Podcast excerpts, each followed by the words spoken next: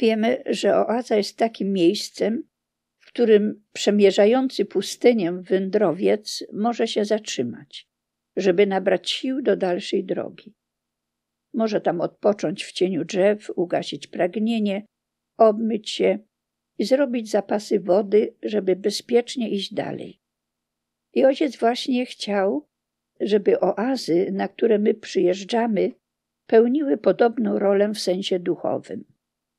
Przechodząc przez tę pustynię, jaką jest codzienne życie, mamy na tej oazie rzeczywiście duchowo odpocząć, obmyć się w sakramencie pojednania, napić się ze źródła wody żywej, jakim jest Bóg, jakim jest Duch Święty, napełnić się Jego Słowem, aby potem, już jako nowo narodzeni ludzie, pełni Bożych sił, iść przez tę pustynię dalej i wskazywać drogę innym, aby i oni nie zginęli. To był cel.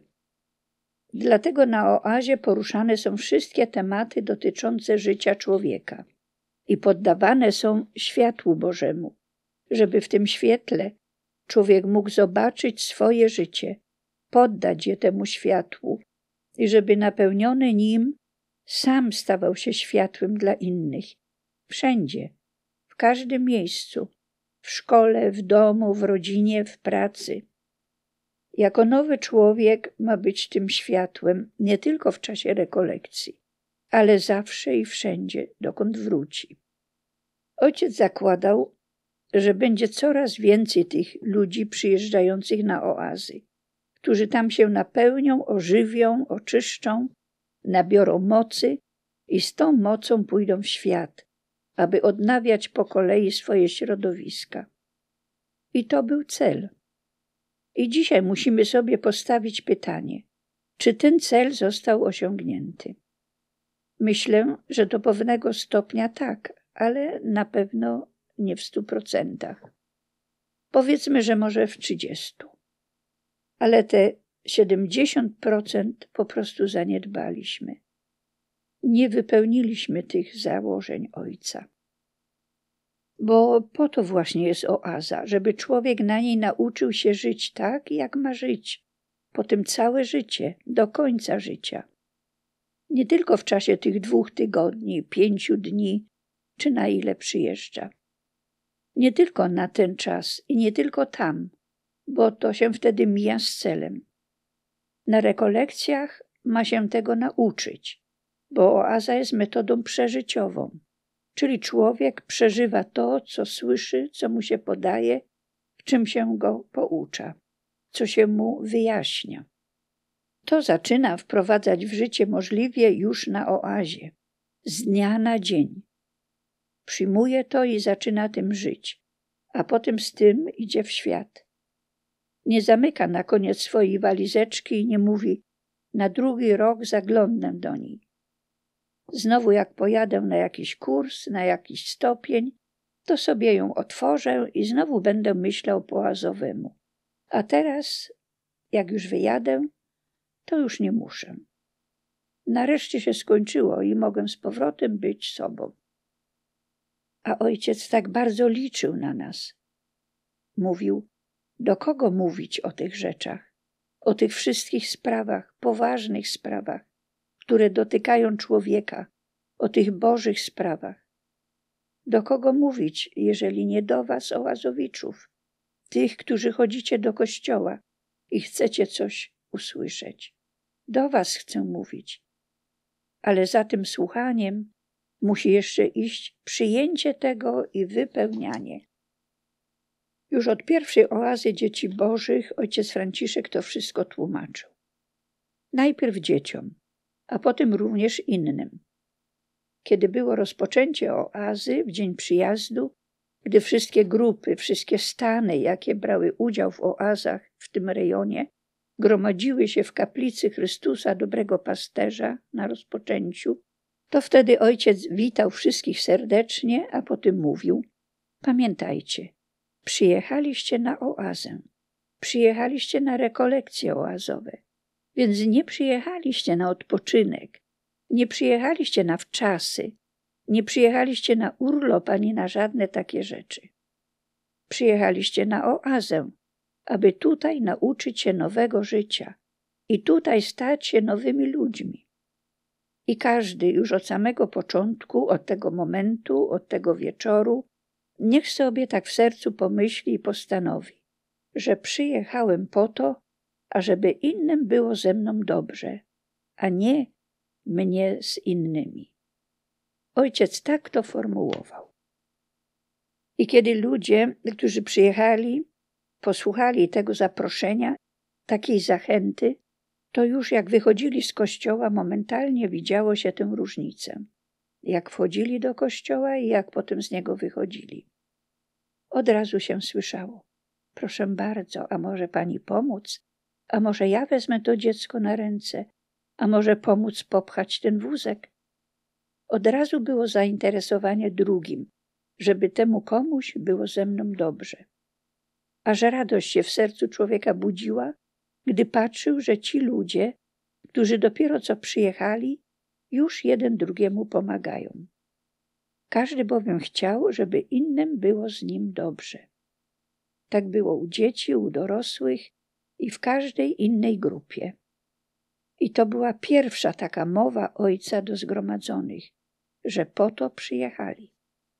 Pomyślmy sobie, że gdy przyjmujemy taką postawę i tak rzeczywiście postępujemy, to wiele rzeczy trudnych odpada, bo człowiek nie myśli, w czym mi jest niewygodnie, czego jeszcze nie mam, czego mi jeszcze brakuje, tylko myśli, czy ty masz wszystko, czy czegoś nie potrzebujesz, w czym mogę ci pomóc.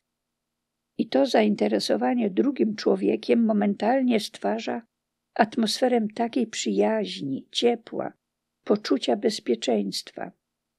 I oaza ma być właśnie takim miejscem bezpiecznym, bo oaza po to właśnie jest na pustyni, aby człowiek mógł poczuć się tam bezpiecznie. Ojciec chciał, żeby wychowywanie nowego człowieka w oazie obejmowało go całego duszę, ciało, umysł, wszystko i pod każdym względem. I wszystkie elementy dnia na oazie tak były pomyślane, żebyśmy rzeczywiście mieli tam szansę odnowić swoje życie, wzrosnąć duchowo, stać się innymi, nowymi ludźmi. Żeby to jednak było możliwe, pouczał ojciec, musimy zwrócić się do tego, który może to w nas sprawić, który może odnowić w nas to życie, który może obudzić w nas pragnienia stawania się kimś nowym, lepszym, bo chodzi o nowe w znaczeniu lepsze, szlachetniejsze. W domu często ma się mało czasu, aby pomyśleć o swoim wnętrzu, o swojej duszy, o swoim spotkaniu z Panem Bogiem, a tutaj jest dane nam tyle szans, tyle okazji, żeby odnawiać się wewnętrznie, żeby spotykać się z Panem, czy we wspólnocie, czy kiedy człowiek jest sam. Cały czas możemy zwracać się do Pana, ciągle być sercem i duszą z Nim połączonym. To może nam po tym pomóc przyjmowaniu tych rzeczy, z którymi nam jest trudno się pogodzić. Przykładowo sprawa przebaczania. Ile w ciągu dnia jest takich momentów, kiedy człowiek ma okazję przebaczać drugiemu w drobnych rzeczach. Ten mi coś zabrał, ten mi czegoś nie oddał, ten mi coś gdzieś indziej przestawił, ten czasnął drzwiami, a ten krzyknął, a teraz mnie woła, a ja akurat chcę się skupić. Pełno jest takich różnych okazji, aby przebaczać. Dzięki temu mogę się tego uczyć. Jak się tu nauczę w tych drobnych rzeczach, to potem, kiedy wrócę do domu, będzie mi łatwiej. Przebaczanie ciągłe i na nowo. 77 razy na dzień. Nie raz, nie siedem, ale 77 razy na dzień. To jedna z cech nowego człowieka. Ale każdy wie, że to nie jest łatwe. Co chwilę są takie sytuacje, gdzie muszę przebaczać.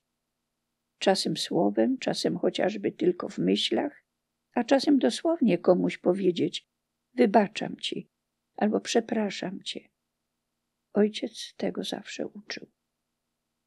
Potem przy wieczornym rachunku sumienia można się zastanowić, ile razy udało mi się przebaczyć, a ile razy jeszcze niestety nie. Po to jest wieczorna modlitwa, wieczorne skupienie, wieczorny rachunek sumienia albo ta cisza, która jest ciągle zalecana. Ona była obecna od pierwszej oazy. Od apelu wieczornego aż do powrotu z porannej mszy świętej. W tej ciszy można usłyszeć to, czego w ciągu dnia nie słyszymy. Można rozważyć to, czego nie rozważyło się wcześniej. Wszystko to może powracać w tej ciszy. Bo człowiek czasem coś słyszy, ale to jest w tym danym czasie i potem o tym się zapomina. Dopiero później, kiedy jest się sam na sam z sobą, powracają różne myśli, wydarzenia, nauki i to wszystko, co chciałoby się zapamiętać. Nowy człowiek potrzebuje ciszy, nie unika jej. On sam jest wyciszony. Wycisza się, kiedy tylko może, ale nie z powodu tego, że się do kogoś nie odzywa, bo ma do niego żal. Takie bowiem wyciszenie jest szkodliwe. Wtedy właśnie trzeba się odezwać, a nie milczeć zbyt długo. Tu chodzi o takie inne wyciszenie się, kiedy świadomie wyłączamy muzykę, radio, telewizor. Dzisiaj należałoby również dodać komórkę czy komputer. Wyłączamy wszystko po to, żeby zażyć tej ciszy i tego spokoju. To jest bardzo potrzebne. Człowiek nie może być ciągle w takim hałasie i rozgardiaszu całego dnia. Od pierwszej oazy dzieci bożych ojciec zwracał uwagę na to, że dzieci Boże mają żyć jak dzieci Boże, a przynajmniej próbować tak żyć i uczyć się tego. Po pierwsze, mówił, dzieci Boże żyją w czystości duszy. Ich dusza ma być czysta. Czysta dusza pomaga nam w wielu rzeczach, a przede wszystkim daje radość życia. I dlatego spróbujemy najpierw się obmyć. Najpierw te nasze brudy oddać Panu Bogu, aby je w sakramencie pokuty oczyścił. Dlatego okazja do spowiedzi była zaraz na początku oazy. I bardzo często do tej pory to się praktykuje, żeby od razu zacząć jako dziecko Boże, czyste wewnętrznie, święte, uwolnione od tego, co je brudzi. Dlatego spowiedź była na początku, a nie na końcu. Ojciec dawał dzieciom taki przykład, żeby zrozumiały, jak powinny na co dzień żyć. Życie człowieka jest podobne do życia żaby. Tak mówił do dzieci. Ale często my też jesteśmy takimi żabami, starymi żabami.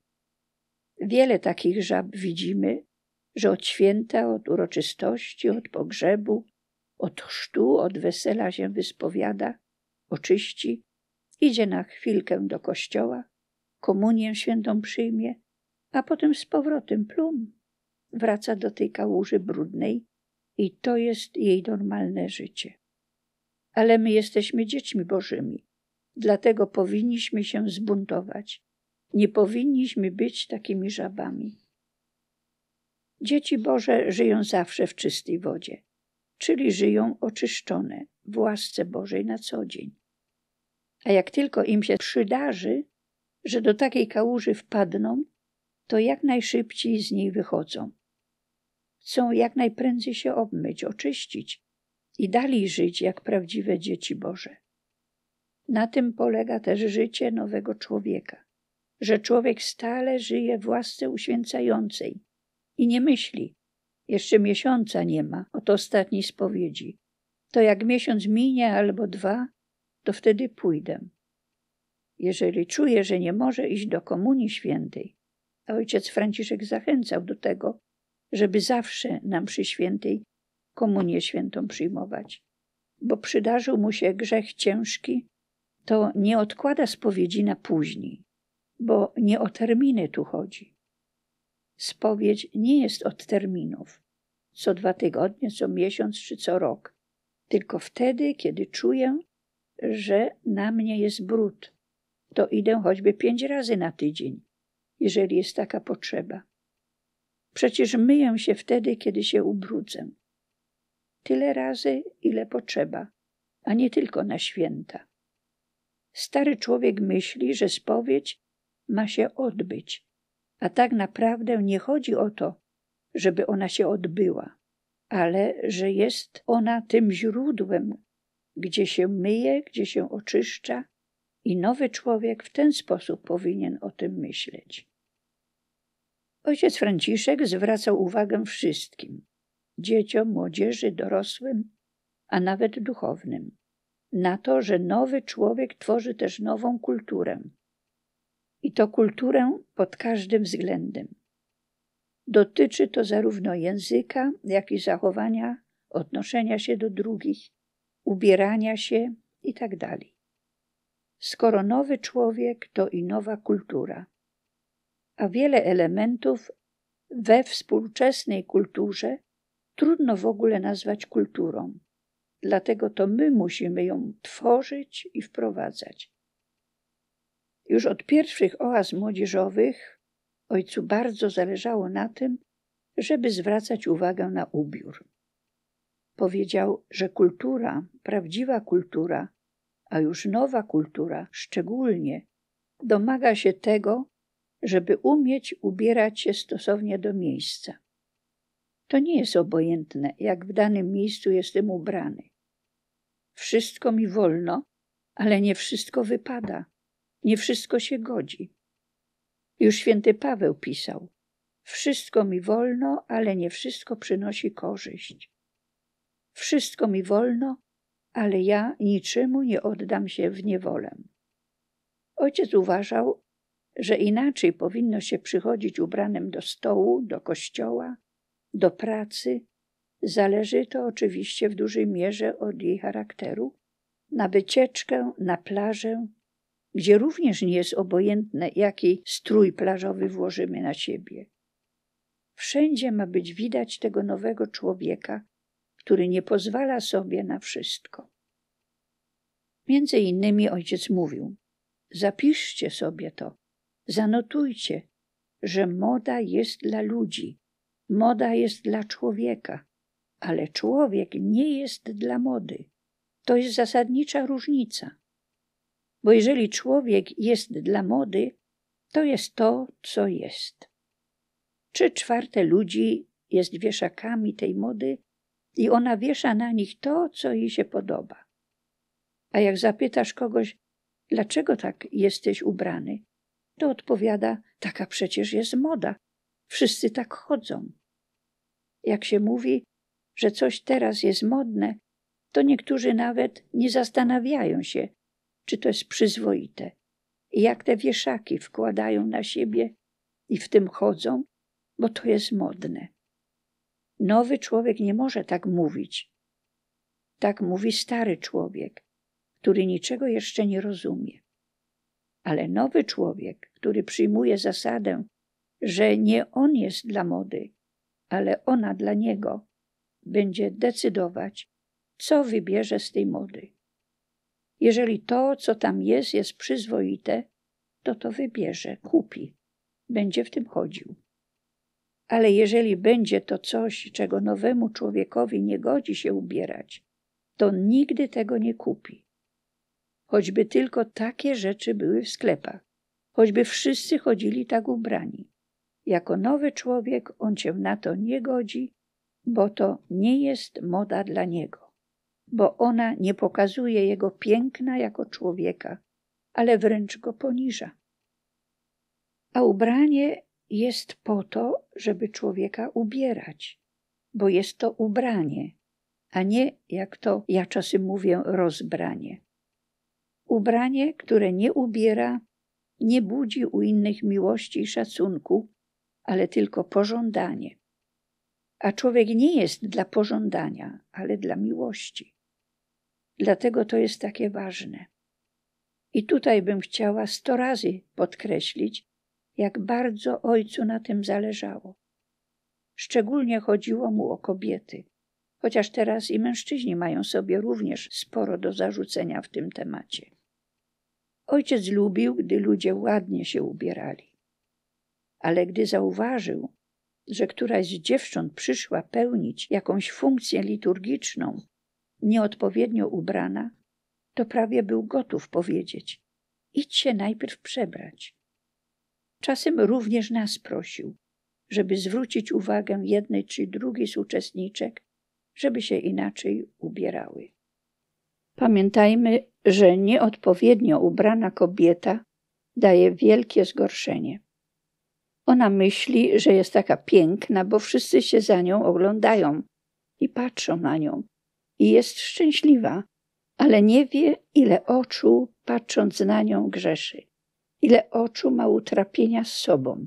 Ile oczu ją pożąda. Pożąda, a nie kocha. A to jest wielka różnica.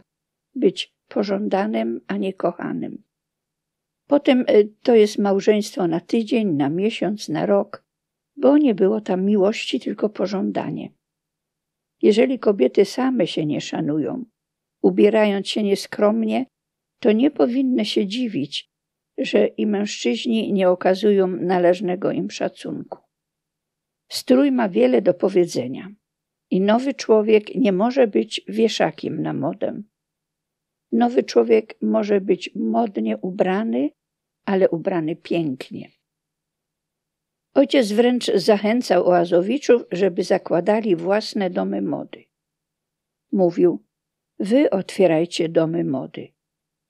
Niech tam będą najpiękniejsze materiały, najpiękniejsze wzory, najpiękniejsze kroje, najpiękniejsze stroje, żeby ludzie mogli ubierać się pięknie. A jak inni zaczną ich pytać, gdzie kupiłaś takie piękne rzeczy, to pokażą im, w tym domu mody to kupiliśmy. Myślę, że gdyby ojciec jeszcze teraz żył, to by to już było, bo w tamtym ustroju za jego życia coś takiego nie było jeszcze możliwe. Ojciec w ogóle uważał, że oazowicze nie powinni się niczego bać, ale wszystko powinni czynić nowe i piękne. Również pięknie projektować i szyć. Na pewno byłoby na to zapotrzebowanie, bo w sklepach niestety króluje taka moda, że często ten nowy człowiek nie ma w czym wybrać. Nowy człowiek nie powinien zgadzać się na byle co, ani zadowalać się byle czym. A tymczasem nieraz nawet na oazie trzeciego stopnia czy ORD można zauważyć, że niektóre osoby nie ubierają się przyzwoicie ale jeszcze ciągle dają się traktować jak te wieszaki. I to dotyczy zarówno młodzieży, jak i dorosłych. Ile ja się przy tym nasłucham od księży albo od innych mężczyzn, którzy mówią: Powiedzcie tym dziewczynom, powiedzcie tym kobietom. Ale cóż, nie każdy chce to słyszeć. Niektórzy przyjmują tylko to, co im odpowiada, a człowiek ma być cały nowym człowiekiem, bo to wszystko razem wziąwszy jest ważne. On cały ma się odnawiać wewnętrznie i zewnętrznie, żeby była w nim widoczna ta harmonia, która czyni go wiarygodnym i zachęca do naśladowania takiej osoby, albo przynajmniej budzi szacunek. Ojciec również prosił oazowiczów, żeby dla ratowania innych wyrzekali się picia alkoholu, palenia papierosów i korzystania z innych używek, które prowadzą do grzechu człowieka, do jego zniewolenia i zniszczenia. Kawa i herbata też są używkami, ale nie grzesznymi. Tłumaczył im, do kogo będę o tym mówił, do kogo mam mówić, żeby się wyrzekał tego, co może i żeby to zmienił w ofiarę jako wynagrodzenie dla Pana Boga za te wszystkie grzechy tych, którzy sami nie potrafią się z nich uwolnić, a nimi go obrażają. Do Was zdrowych chcę mówić, którzy zdolni jesteście iść pod prąd. Do Was wołam, oazowicze, bo inni tego nie potrafią zrozumieć, ale Wy powinniście to pojąć, że nie pić, nie palić to jest coś bardzo istotnego jeśli chcemy ocalić tych najsłabszych. A nam ciągle tak trudno to zrozumieć, że uzdrowienie może przyjść wtedy, kiedy będzie dużo abstynentów, którzy stworzą nową kulturę i nowe zwyczaje. W ich domach nie będzie picia alkoholu ani palenia papierosów, i każdy taki dom stanie się małą oazą, gdzie goście będą się czuć bezpiecznie i dobrze, i będzie tam również miło, radośnie i serdecznie. Ojciec uważał, że oazowicze nie powinni się bać żadnych zawodów ani wysokich stanowisk w urzędach. Nie powinni się niczego lękać. Powinni wiedzieć, że wszystko jest dla nowego człowieka i urząd, i szkoła, i uniwersytet, i własna firma. Oazowicz ma prawo do tego wszystkiego, tylko wszędzie tam ma pozostać nowym człowiekiem i wprowadzać nową kulturę. Bo wtedy zawsze będzie umiał powiedzieć nie tam, gdzie trzeba powiedzieć nie, i tak tam, gdzie trzeba powiedzieć tak. Nieraz nawet kosztem samego siebie, ale będzie to potrafił. Będzie do tego zdolny i nie będzie się lękał. Będzie gotów nawet przyjąć odrzucenie czy wyśmianie z tego powodu, że nie pije nie, czy nie pali, nie ubiera się tak, jak dyktuje moda, albo ma na pewne tematy inne zdanie niż większość. Chociaż nieraz spotka go taki krzyż, to przyjęcie go bez żalu i pretensji do tych, którzy mu go zgotowali, może zaowocować nawet ich przejrzeniem i nawróceniem. Ojciec chciał również, aby oazowicze zakładali własne przedsiębiorstwa, które funkcjonowałyby po nowemu. Mówił, w tym nowym przedsiębiorstwie wszystko byłoby inne niż gdzie indziej. Pracownicy byliby tam zaraz na początku informowani, że tu w pracy się nie pije, nie pali, nie przeklina, że przychodzi się punktualnie i pracuje rzetelnie. Ale i oni musieliby odczuwać, że tu pracownika traktuje się z szacunkiem i wynagradza sprawiedliwie i uczciwie. Myślę, że gdyby ojciec żył, to na pewno robiłby rekolekcje dla przedsiębiorców, na których zachęcałby ich do takiej przemiany siebie i środowisk pracy według nowej kultury, żeby tak przedsiębiorcom, jak i pracownikom chciało się pracować. Ojciec zachęcał również oazowiczów, gdy czasy się zmienią i będzie to możliwe, do zakładania przez nich w duchu nowej kultury na przykład kawiarenek. Takich, które będą gustownie urządzone, z piękną, uspokajającą muzyką, gdzie nie będzie alkoholu ani palenia papierosów, gdzie każdy chętnie przyjdzie i usiądzie, wypije filiżankę kawy, zje dobre lody, spotka się z przyjacielem i będzie mógł z nim spokojnie rozmawiać. Żeby każdy mógł to zauważyć, że to miejsce jest jakieś takie inne, że tu warto przyjść, że tu człowiek się cały uspokaja i wycisza. Może to wzbudzi w nim refleksję. Dlaczego tak lubię tu przychodzić? Tu jest jakoś tak inaczej. Ojciec uważał, że takie miejsca mogłyby wtedy też stwarzać dobrą okazję do ewangelizacji. Ojciec uważał, że nowy człowiek, nawet wtedy, gdy się z jakiegoś powodu zdenerwuje, nie powinien nikogo poniżać, obrażać, ani przeklinać, czy też używać wulgarnych słów. Jeżeli zdarzy mu się kogoś urazić albo w czymś zawinić, to powinien umieć przeprosić i przyznać się do swojego błędu. Kto tak potrafi postępować, nawet jeśli jest ojcem rodziny czy szefem jakiejś firmy, nie pomniejsza przez to swojego autorytetu. Wręcz przeciwnie, budzi szacunek. Z drugiej strony, nowy człowiek nie może chować urazy do innych. Jeżeli ktoś w czymś zawinił przeciwko niemu, to po wyjaśnieniu sprawy powinien przejść do porządku dziennego, a nie ciągle wypominać to, co wydarzyło się w przeszłości. Do nowej kultury ojciec zaliczał również gościnność i zachowanie się przy stole. Między innymi kiedyś na pierwszych oazach, pomimo bardzo skromnych warunków, uczyło się ładnego nakrywania i podawania do stołu. I to nie tylko młodzież.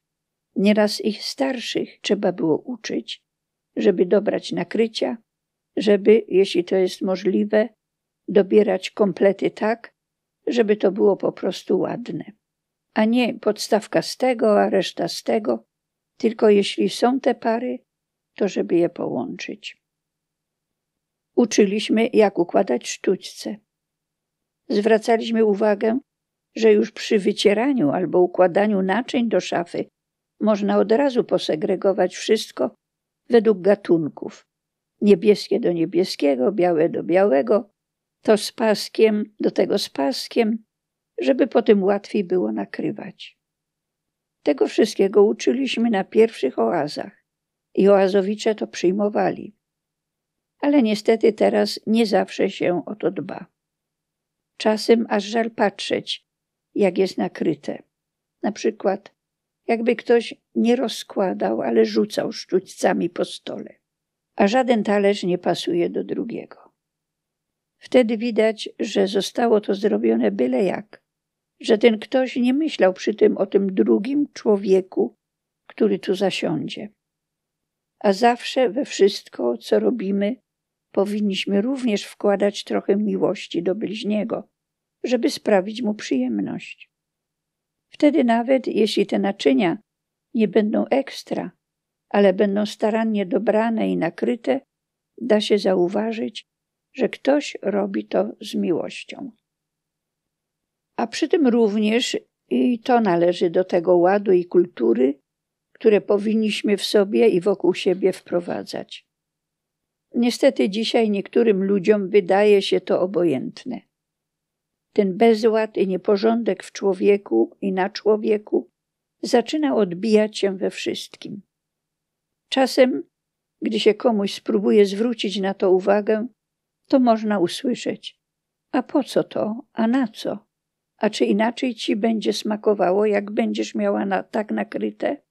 Czemu zwracasz uwagę na takie głupstwa? A to nie są głupstwa, bo to wszystko należy do całości piękna człowieka. I o ile to tylko możliwe, nie powinno się i tego zaniedbywać. Ojciec mówił, że kultura polega nie na tym, że wszystko musi być bogate, ale że nawet w skromnych warunkach można i należy o nią zadbać. Ład przy stole także uznawał za przejaw tej nowej kultury. Ojciec zwracał również uwagę na zachowanie się podczas posiłków. Już na oazie dzieci bożych pouczał ministrantów, żeby nie jeść łapczywie, żeby nie myśleć tylko o sobie, żeby zobaczyć, ile jest na stole i dla ilu ludzi ma to wystarczyć. Mówił, jedz tak, żeby twój sąsiad nie był głodny. Mówił także, człowiek je po to, żeby żyć, a nie żyje po to, żeby jeść. A to jest wielka zasadnicza różnica.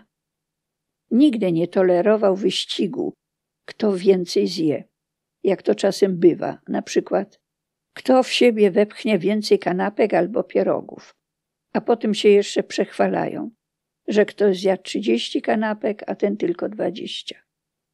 Ojciec uważał takie rzeczy za nieludzkie, bo tak się nie robi. To nie tylko jest niekulturalnie, ale nawet zwierzęta tak nie robią, bo zwierzę, gdy zje dosyta, to odchodzi od koryta, choćby w nim było jeszcze nie wiadomo ile. Je tyle, ile mu potrzeba i odchodzi. A człowiek czasem potrafi gorzej się zachować, bo już nie może, ale jeszcze ile widzi, tyle wpycha w siebie. Ojciec podkreślał, że cokolwiek robimy, ma to być dla chwały Bożej, bo po to człowiek został stworzony. Nie powinniśmy w niczym Pana Boga obrażać. Wszystko jest dla człowieka. Może śpiewać, tańczyć, bawić się, żartować, ale żeby w tym nie było żadnej obrazy Bożej, ani wprost naśmiewania się z bliźniego. Tak jak w Piśmie Świętym czytamy, przeto czy jecie, czy pijecie, czy cokolwiek innego czynicie, wszystko na chwałę Bożą czyńcie. Wszystko. I często ojciec też mówił: Masz tak żyć, żeby Pan Bóg w każdej sytuacji, w każdym momencie Twojego życia mógł Cię odwołać z tego świata i żebyś zawsze był przygotowany na odejście. Czy to będzie w czasie pracy, czy w czasie zabawy, czy w gościnie, czy gdziekolwiek. Bóg Cię zywa, a Ty jesteś gotowy. Nowy człowiek to według Ojca nie znaczyło, że on już jest święty, ale że jest na drodze do świętości. Jest on także narażony na wiele pokus i może również mieć wiele wad. Nowy człowiek jednak wie o tym, że ma wady i nie godzi się na nie, ale pracuje nad sobą. I to jest najważniejsze. Ciągle na nowo powstaje, a jeżeli znów upada, to się nie załamuje, tylko zaraz wstaje. Bo jak długo powstaje, chociażby to było dwadzieścia razy na dzień, to i tak jest dalej na dobrej drodze. Dopiero gdy powie dość i nie próbuje już wstać, tylko leży, to wtedy jest prawdziwy koniec. Jednak sam z siebie nie jest w stanie tak ciągle powstawać. Dlatego musi się modlić, musi jak najczęściej przyjmować Pana Jezusa w Eucharystii, żeby czerpać z Niego siły. Musi prosić Ducha Świętego o światło na każdy krok. Ponieważ iść drogą nowego człowieka wcale nie jest łatwo, ojciec Franciszek podkreślał, że nie powinno się nią iść samemu, ale należy szukać wspólnoty, bo człowiek samotny, potykając się o przeszkody, może upaść bardzo szybko i zniechęcić się do dalszej wędrówki. Dlatego ważne jest, aby być w jakiejś wspólnocie, gdzie jeden drugiego umocni. Szatan bowiem samotnego człowieka może łatwiej skusić i zdobyć. Samotna osoba nie ma przed kim się otworzyć i dlatego pokusa szatańska może się w niej umacniać. A gdy we wspólnocie człowiek się wypowiada, wtedy szatan jest zdemaskowany i jego kuszenie już nie ma takiej mocy.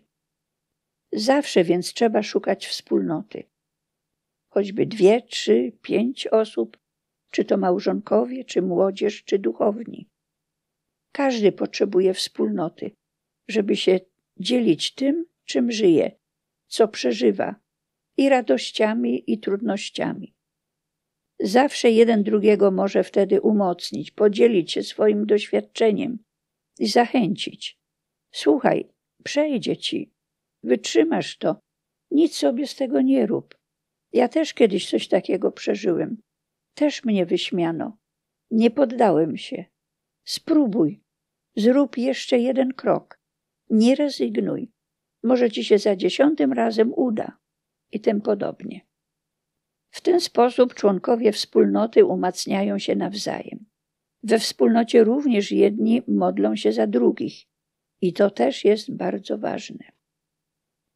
Już Kohelet mówił: Lepiej jest dwóm niż jednemu, gdyż mają dobry zysk ze swej pracy. Bo gdy upadną, jeden podniesie drugiego. Lecz samotnemu biada, gdy upadnie, a nie ma drugiego, który by go podniósł. A jeśli napadnie ich jeden, to dwóch przeciwko niemu stanie, a powróz potrójny niełatwo się zerwie. Spotykanie się we wspólnotach nie ma więc być tylko dla miłego towarzystwa i wypicia razem kawy, ale przede wszystkim dla wzajemnego podtrzymywania się, umacniania i wzrastania, żebyśmy razem stawali się nowymi ludźmi i mieli siły tworzyć nową kulturę, nowe zwyczaje, nowe życie. Gdybyśmy tak posłuchali ojca Franciszka, tego jego pragnienia, że oazowicze to by byli nowi ludzie, pod każdym względem nowi. To by to już była taka armia Bożego wojska, że zło nie mogłoby nam zagrozić. Już dawno moglibyśmy przewodzić kulturze, gdybyśmy tylko posłuchali, ale nie słuchamy. Gdybyśmy w ruchu zachowywali wszystko tak, jak to ojciec nam pokazywał. Mówił, prosił, przedstawiał, to byśmy przeciw tym milionom mogli spokojnie iść.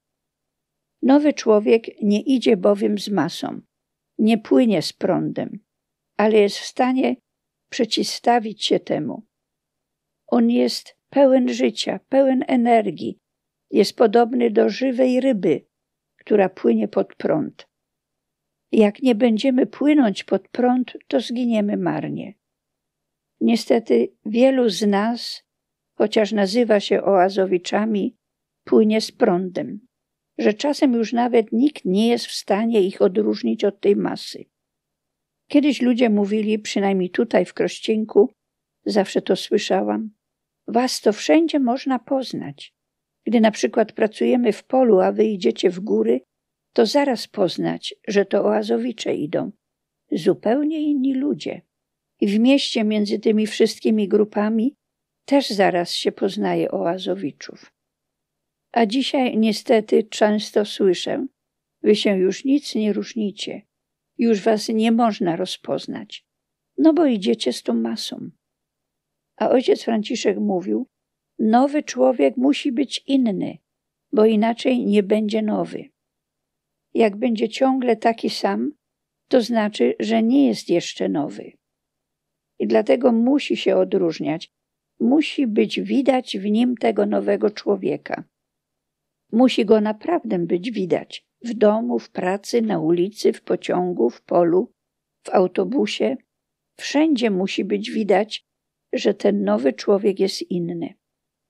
Już wspominałam, ale w tym miejscu jeszcze raz to przypomnę, że o ojcu Franciszku już od pierwszego roku kapłaństwa i aż do końca życia tak mówili. Ten ksiądz jest taki jakiś inny. I on się nie bał być inny. Chciał też, żeby i oazowicze nie bali się być innymi, a nie tylko przyjeżdżali na rekolekcje, żeby spędzić wakacje w miłym i bezpiecznym gronie, bo tu nikt nie klnie, nie popija. Nie po to są rekolekcje.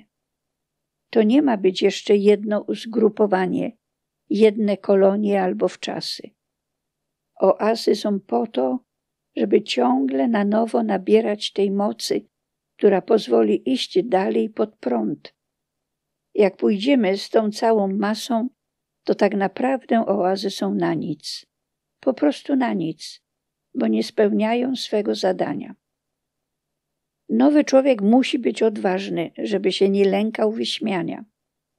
Bo jeśli się człowiek boi, że go ktoś wyśmieje, że go uzna za dziwaka, to jest to największa przeszkoda w pójściu do przodu. Nie możemy się bać być innymi. Nie chodzi o to, żeby stawać na głowie albo chodzić po ulicy na rękach, bo to rzeczywiście byłoby dziwactwo. Ale jak robisz dobre rzeczy, zachowujesz się i ubierasz przyzwoicie, nie pijesz i tak dalej, to co ci szkodzi, że ktoś nazwie cię dziwakiem? Czasem słyszę, przecież nie mogę się wyróżniać. Właśnie musisz się wyróżniać. Ale nie z nosem zadartym do góry, tylko całym swoim byciem, całym swoim zachowaniem, ubraniem. Tym się masz wyróżniać, ale nie pychą, próżnością. Popatrzcie, to ja. Nie tak, nie w ten sposób. Ci ludzie w świecie często jeszcze nie mieli okazji usłyszeć tego, co my słyszeliśmy. Im nie opowiadano tego, o czym nam mówiono, o czym dowiedzieliśmy się na oazach. Nie doświadczyli tego, czego my tam doświadczyliśmy, więc nie ma powodu, żeby się wywyższać. Mamy się wyróżniać, ale tak, żeby innych pociągnąć i zachęcić do tego dobra, które jest już naszym udziałem, żeby i oni mogli się nim zachwycić. Nie możesz tego wszystkiego zamykać w walizce, a potem otwierać ją dopiero wtedy, kiedy przyjedziesz na kolejną oazę, bo tu musisz. Nic nie musisz, ale powinieneś tego pragnąć, bo to jest Twoja droga. To jest właśnie ten błąd, który wielu, bardzo wielu popełnia. I stąd ciągle te 70% tego nieosiągniętego celu. I tu trzeba przyznać, że na różne sposoby wszyscy mamy sobie wiele do zarzucenia. Od centralnej diakonii jedności zaczynając, poprzez odpowiedzialnych różnego stopnia, w tym także kapłanów i pary odpowiedzialne domowego kościoła, aż na wszystkich członkach ruchów Światło Życie kończąc, nie wyłączając naszego instytutu. W tym miejscu przypomina mi się coś, czym nasz ojciec czasem się z nami dzielił. Bardzo lubił chodzić do filharmonii, bo tam, patrząc na orkiestrę i dyrygenta oraz słuchając muzyki, marzył sobie i wyobrażał, co można by osiągnąć w ruchu światło-życie, gdyby wszyscy byli tak posłuszni, jak ta orkiestra dyrygentowi.